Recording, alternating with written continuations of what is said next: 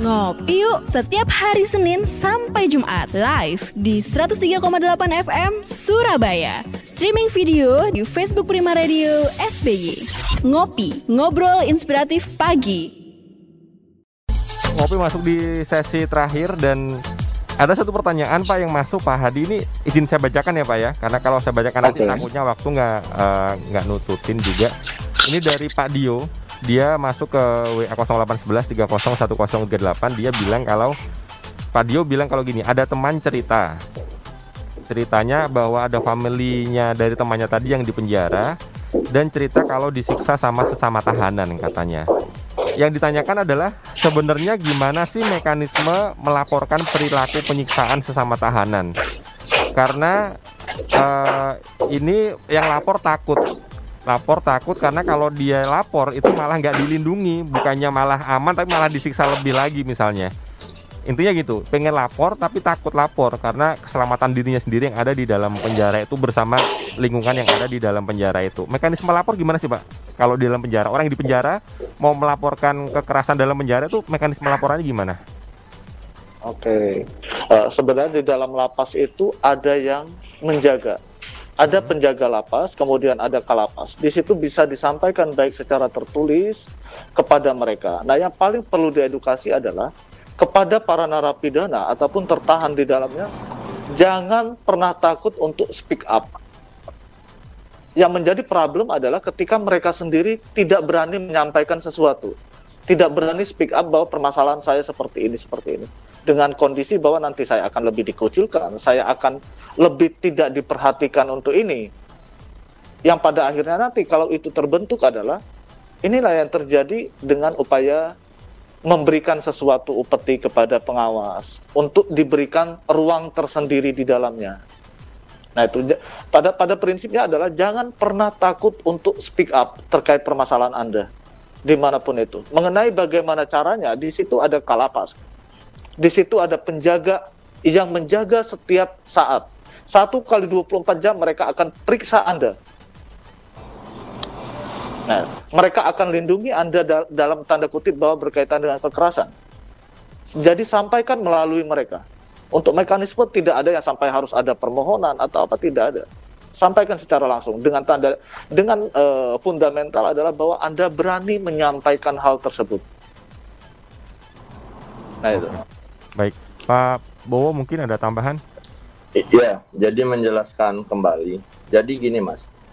Untuk pertanyaan Pak Dio tadi, kita ini kan dilindungi oleh HAM ya.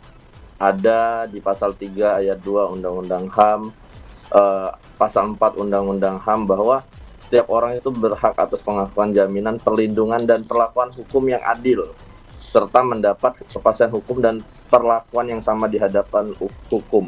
Nah, dalam pasal 3 ayat 2 Undang-Undang HAM ini, bahwa menjelaskan mau dia narapidana, mau siapapun yang ada di dalam penjara ketika dia ngerasa tidak adil, disiksa atau gimana, sebenarnya jangan takut, harusnya gitu. Kalau Pak Dio itu merasa ada yang bertanya seperti itu, saya rasa Pak Dio harus memberikan memberikan perkataan yang tegas bahwa itu harus dilaporkan. Karena kenapa Mas? Kita ini yang buat takut tidak melaporkan ngedon duluan ketika udah di palak atau di digertak gitu kan. Nah, jadi pada intinya bacalah tentang Undang-Undang nomor 39 tahun 99 tentang hak asasi manusia itu, semuanya itu kita jelas diberlakukan secara adil di hadapan hukum gitu Mas. Oke. Ini Pak Dio masuk lagi Pak, izin saya bacakan lagi ya Pak. Ini maksudnya Pak Dio gini, boleh nggak kita seperti orang bebas menggunakan jasa law firm ketika itu sebenarnya tahanan gitu? Pak Dio nambahin lagi nih. Oke. Itu Pak pertanyaannya, apa boleh nggak menggunakan jasa law firm? Kan kalau orang luar bebas gitu bisa, kalau tahanan yang seperti kasusnya ini dia mungkin cerita ke Pak Dio ya, mungkin itu Pak Dio juga bingung mau ngapain. Pak Dio mau membantu dengan jasa law firm lah biar nggak ambil pusing lah, mungkin kan familinya tuh mungkin kalau bayangan saya dari baca WA-nya mungkin kayaknya ketakutan banget nih Pak, jadi mau lapor nggak berani. Kalau Pak Dio membantu dengan jasa law firm gitu, apakah dimungkinkan? Makanya seperti disampaikan tadi bahwa terpidana tidak menghilangkan hak asasi orang. Salah satunya adalah termasuk mendapatkan pendampingan jasa hukum. Silakan ceritakan melalui kuasa hukum Anda bahwa kejadian saya di dalam penjara seperti ini. Sehingga melalui kuasa hukum ini tadi, pendampingan jasa hukum ini nanti yang akan menyampaikan keberatan atas tindakan-tindakan di dalam penjara. Nah, jadi tidak ada yang melarang bahwa menggunakan pihak ketiga untuk menyampaikan apa yang terjadi di dalam tahanan. Nah itu kan. Oke, baik. Terima kasih Pak. Pak ini ternyata waktu udah mepet ya. Ini WA saya bacakan lagi, nanti akan panjang, waktunya nggak nyampe. Iya. Ini kalau misalnya ada pertanyaan seputar tentang penjara aja ya sahabat Prima ya, seputar hukum apapun itu.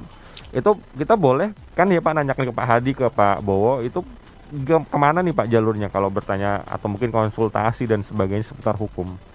Ada mungkin nomor khusus atau mungkin ada media sosial juga? Oke, untuk konsultasi free of charge itu boleh di WA melalui WhatsApp aplikasi di 0852 682 643 65 itu free of charge, tidak ada biaya konsultasi di dalamnya karena memang khusus untuk memberikan edukasi mengenai hukum, atau melalui email kantor di prestigelawfirm@gmail.com. Oke, baik Pak Bowo, ada tambahan mungkin? Ya, sama aja Mas. Kalau memang penasaran, buka juga Instagramnya di Prestige Law Firm Mas. Prestige pakai bahasa Indonesia, PRETISE Law Firm, nyambung. Iya, betul. Di Instagram channel lengkap untuk konsultasi secara apa aja. Oke, baik Pak Bowo, Pak Adi.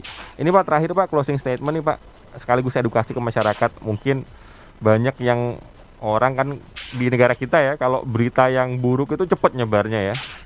Ada premanisme, ada pemalakan, cepat. Tapi begitu berita positif, ada pembinaan, itu lama nyampainya. Saya juga nggak tahu kenapa ya. Nah, sekalian mengedukasi masyarakat Pak Hadi, Pak Bowo, mungkin sebenarnya seperti apa sih sistem penjara di negara kita atau pembinaan masyarakat di negara kita, silakan. Oke.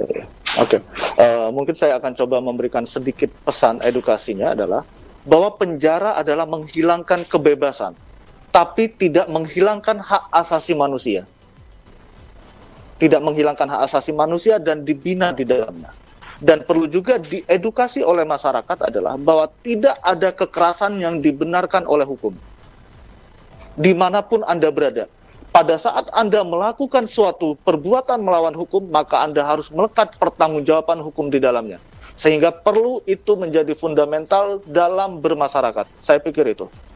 Oke, baik Pak Adi. Terima kasih Pak Bowo, silakan. Ada tambahan? Ya, sedikit saja. Jadi pada intinya masyarakat jangan pernah takut untuk melaporkan tindak premanisme di dalam penjara ataupun di luar penjara. Kenapa? Kita semua ini sama di mata hukum.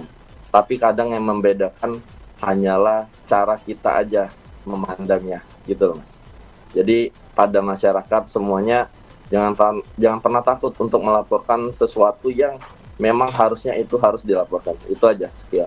Oke, yang sudah dari Pak Bowo tadi adalah jangan takut premanisme di dalam atau di luar penjara. Jadi sahabat Prima yang sekarang beruntung ya, bisa menghirup udara bebas di luar. Kalau ada premanisme, pemalakan misalnya, nggak usah takut, laporin aja semuanya. Itu pasti selama Anda benar, Anda akan aman. Cuman ini Pak Bowo, Pak Hadi, ada satu nih Pak, pemalakan itu nggak bisa dilaporkan pelakunya. Kira-kira yang malak siapa ya Pak ya, pemalakan yang nggak bisa dilaporkan pelakunya? Ada satu orang itu pemalakan tuh nggak bisa dilaporin tuh. Oh, istri lah ya saya. Iya pikir. Pak, betul. Istri Anda mencuri pun Anda diem aja itu kan. Tapi perlu dicatat juga Mas. Gimana, ketika Pak? Ada juga delik aduannya. Itu juga hati-hati. Iya, tapi dalam bercandaan tidak pernah kita laporkan keluarga kita atas pencurian dalam rumah tangga, pemalakan dalam rumah tangga. Salah suaminya aja ngasih jatahnya kurang mungkin ya Pak. Jadi iya, betul. Pak Hadi, terima kasih banyak. Pak Bowo, terima kasih banyak. Sehat-sehat terus ya Pak ya. Semoga aktivitas pagi ini sampai sore semuanya lancar, gak ada halangan sesuatu apapun yang berarti. Saya Oktavianus Birah pamit sahabat Prima, ketemu lagi di Ngopi, ngobrol inspiratif pagi setiap hari Senin sampai hari Kamis jam 9 sampai jam 10 pagi hanya di Prima Radio Surabaya. Selamat pagi, terima kasih Pak Hadi, Pak Bowo. Selamat pagi. Ngopi yuk setiap hari Senin sampai Jumat live di 103,8 FM Surabaya. Streaming video di Facebook Prima Radio SBY. Ngopi, ngobrol inspiratif pagi.